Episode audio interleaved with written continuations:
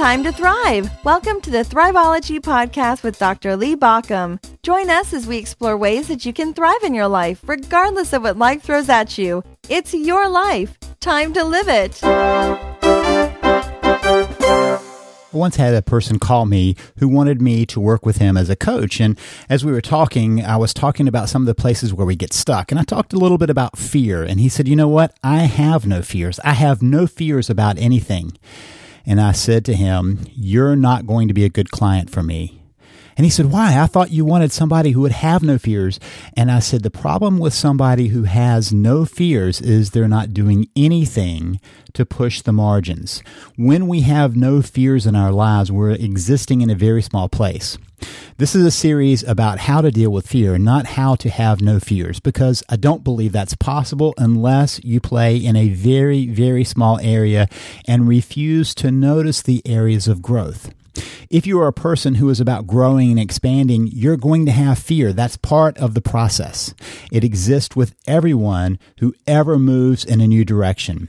Every change, every discovery starts with a question, though, and we find that the questions unlock us. They don't get us out of the fear, they allow us to use the fear to find great things.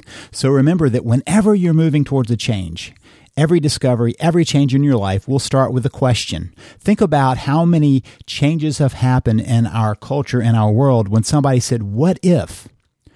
What if I put all of these different things into a phone and somebody could carry all of these in their pocket? What if we shrunk the size of this and made it into this? What if we crossed that ocean? What if we traveled into space? What if and you can fill in the blank of all the questions that come from that. Or I wonder why. I wonder why that element does that. I wonder why this acts that way. And they go and find it out. Or how could I? How could I find a new way to get to this place? Or how could I climb that mountain? Or how could I cross that ocean? And suddenly new vistas opened up because of those questions. But there is one question that will always keep you stuck. And that question is, why did? And the why did is followed with why did I or why did that or why did they? Because those why did questions are always asking the mostly unanswerable question. Why did my parents do that? Well, there's so many different variables to that. Why did that person do that crime? Well, there's so many variables to that. Why did I act in that way? Well, there's so many variables to that. And what it does is it leads us on this endless loop of questions that cannot be answered. The unanswerable question of why I did. Years ago, I realized as I was in a hospital setting as a chaplain that when people were asking the question, why did this happen? They were really trying to figure out how to have it not happen. They were trying to find a way for it to not have occurred. Why did that accident happen? Why did this illness come upon me? Why did I have this crisis? And what they were really trying to figure out is a, a, way of rewriting history. That's what why is about. Trying to find an explanation that does a couple of things. It gets us away from responsibility and it assigns it to somebody else. Now, it can be entertaining over a beer and maybe even self gratifying when we have that conversation with a therapist or a friend because it's always about that changing the blame. It's so what we are trying to do is assign blame to other people or, and often at the same time, excuse our own responsibility.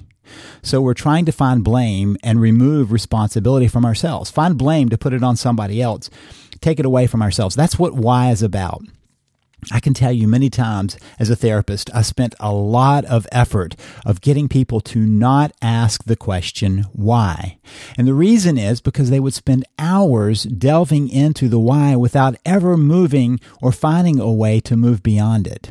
And what I realized was that they rather enjoyed being stuck on the why because why is a place to captivate our mind, captivate our thoughts, keep us wondering about the the motives of people, the the uh, subconscious motives of people, maybe the even the ulterior motives of people, and it kept them focused on that rather than the place that they needed to be focused. How do I move beyond this? How do I deal with this? How do I take on personal responsibility and move to a different place? You see, what really moves us forward is always human curiosity, but aimed in the right direction. Human curiosity about why did this happen is usually a lost cause. Now, we can look back over cultures and see that every culture has the stories of why things happen. We can look to the ancient Greeks and Romans and look at their mythology and recognize that they're asking the why did that happen question. And we can even look in our own belief systems now of talking about why it happens. Isn't that what politics is really about? We're telling stories of of why people do what they do and how to move beyond it. Unfortunately, a lot of our rhetoric gets caught up only in the why did that, and we never move to the next piece. What do we do? How do we move beyond it? Human curiosity, though, is always what moves us to take any risks we take. Whether it's exploration or invention or exhilaration, it's always about testing and risking. And that's where we want to focus our energy for the process of dealing with our fears. We, we have this question of curiosity that allows us to spread. As we know from uh, the human migration, it, we started as humans from a very small place and grew to encompass the world, always looking for how might we live in that ever hostile environment around us? How can we tame that environment around us? And so we'll notice that there are often people who live in places that we can't imagine living. I've often wondered about people who live in very cold climates because I prefer to be in warmer climates. I also wonder about people who live in very hot climates, you know, in, in desert environments. So why wouldn't they go to somewhere cooler? Well, we find a place and we figure out how to um, take ourselves into that place and find a way of dealing with all the risk around us. That's that curiosity about exploration or curiosity of invention. Look around at how many times we have created something. And when we think that everything has been explored, when we think that everything, we've kind of reached that point where we, we know everything and that everything is, is kind of already done, someone comes along and, and does a whole turnaround. In my lifetime, I've watched the growth of the internet. And I remember the years before the internet, which means that in the internet years, I'm an old guy on the on the net. And I remember how we used to shop and how we used to do things. And we often talk to our children about how things were before the internet and how we had to do things before the internet. And look at the change of that, that we could never have imagined, never have conceived what was possible. And then suddenly it comes along and flips everything upside down because somebody said, how might that change things? I wonder what would be if we did this. And suddenly some great invention changes us. That happens over and over in human history. Somewhere along the way, some creature said, I wonder what would happen if I put this food over that flame. I wonder how it would change. And we ended up with a whole new approach to how we deal with food that probably kept us safe for a long time. Or we often do the uh, human curiosity about exhilaration what person in their right mind wonders what it would be like to jump off a cliff with some piece of of fabric on their back and yet people decided that would be exciting to do. Or somebody looked at this body of water flying down in white water and said I wonder how I could ride that down and over that waterfall. They were looking for exhilaration but also in the point of exploration that's the human curiosity that takes us on. It's always about testing and always about trying to figure out how to deal with the risks that come with those tests. I've told the story a few times about years ago when my son was going skiing and um, and his mother was telling my wife was telling him to be careful that she didn't want him to come home hurt. And I said don't be too careful though. If you're not falling you're not pushing you're not learning you're not trying to figure out how to ski better you're skiing safe.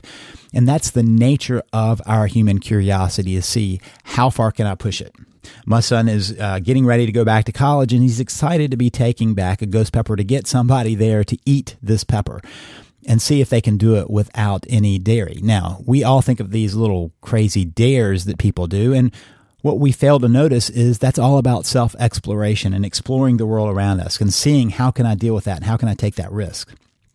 Fear, though, is always about raising the red flags. Fear always tells you not to explore, not to question, not to test your world. In fact, fear does not like the questions. Fear likes the statements. Fear tells you how to stay safe, how to avoid harm, how to play small, how to stay in your own little box. So when you hear your mind making statements about danger, notice there's no questioning to it. It's just saying, you've got to be careful here. Don't do that. Fear, see, doesn't understand that the box is too small and that box keeps you stuck and ultimately keeps you unsafe because what we know is our explorations always take her to better places and places that bring us greater joy and greater meaning and greater depth that take us out of our lives of the humdrum. When people tell me they have no fear, I know they're not pushing. Because if they are pushing, they've got to have fear. If you've got fear in your life, it's telling you that you're pushing towards something new, that you're at the place where it's time to move into something else. Fear, however, lives in the statements, never the questions, except for the question of why did that happen? Other than that, fear lives in statements used to, to keep you small. That's the nature of fear. Whenever you hear that voice of fear, notice it's just a statement. Whenever you notice the voice of aspiration within you, notice it's a question. What can I do? How can I move forward? And part of what we want to do is find some ways of unlocking where you really need to move. And so today I want to talk to you about two magic questions that many people have used over the years. These are not my invention, but I want to bring them to your attention so that you can use them to unlock yourself from the fear. Now, these two magic questions will work even if you're a bit doubtful even if you're a bit fearful, they'll work if you allow yourself into the process. So, what I want you to do is to take two pieces of paper and at the top of each piece of paper, write one of these questions. And then underneath that, I want you to ask yourself the question and then just answer it. Read yourself the question and answer what that question is. Whatever pops into your mind is great. Don't allow your mind to be thinking about why you can't do what came out. Because remember, the magic question is just to unlock your thinking. No matter how outlandish or impossible it seems, write it down. I can tell you now that this is why there is a manuscript that I am at the tail end of, of editing because I asked myself one of these questions and immediately it popped out of my head. And this was a couple of years ago and I knew what I needed to do. I knew I needed to quit messing around and I needed to get serious about what was, what was, had been in my mind because what this unveils is the places you need to move towards. Remember this. Fear is always an importance indicator. It points you to what's important. So now we're going to use that to brush it aside and get you into the right place. Okay, so there are two magic questions. At the first pa- page, on that top of the first page, I want you to write this If I had no fear, what would I do? If I had no fear, what would I do? And then begin to think about who could you be? What would you do? How would you live your life? What are the things that you've kept back from? So, the magic question if I had no fear, what would I do? Then spend your time answering that question. And you'll notice that some things immediately pop out at you that you have been knowing about, right? This is not telling you anything that you don't already know in your mind, but that fear has kept you from moving towards. And the second is what would I do if I knew I could not fail? What would I do if I knew I could not fail? That's what you put at the top of the second page. Write that down and then answer What would I do if I knew I could not fail? Okay, so that's your assignment to work on those two questions. The first question if I had no fear, what would I do? And what would I do if I knew I could not fail? They're very similar questions, but they'll get you to a different place of thinking. Okay, that brings you to wonder what the next step is. Well, the next step is do nothing. At least for right now, do nothing. Let your response ferment a little bit within you. Let it live within you because when I asked that question, what would I do if I had no fear? And what would I do if I could not fail? My immediate response was to write a book. And my hope was that the book would be read, but my immediate response was enough. I would write that book. And there was a secondary response. I would leave the job I was in at that point, write that book, and focus on what my passions were about. That was a big change for me. The first thing that came out was writing the book. The second thing was I needed to leave the job I was in. And the third thing was I needed to leave the job I was in to do the things that I love to do and that I'm good at. That included coaching and moving pe- through people through a process where they're living not without fear, but living beyond the fear, living where that fear has pointed them in the right direction. So the question will be how you answer those questions, how you come up with where the next place is. So the next step is to do nothing but let that answer ferment. One of the things that surprised me was how quickly my answer came and so much so that it shocked me and it woke me up and I went, "Oh, that's it. That's that's the answer." And that's what we want for you is to find that place where you go, "Wow, that's my next place." You don't have to come up with how to do it right now. We'll talk about how you move forward in the next episode, but right now, all you need to be doing is answering those two magic questions. If I had no fear, what would I do? You can think about who would you be? What would you do? How would you live? And then ask yourself, what would I do if I knew I could not fail? Put down your answers, set them aside, and just let it ferment until we get back together and talk about how to live a thriving life no matter what's coming your way.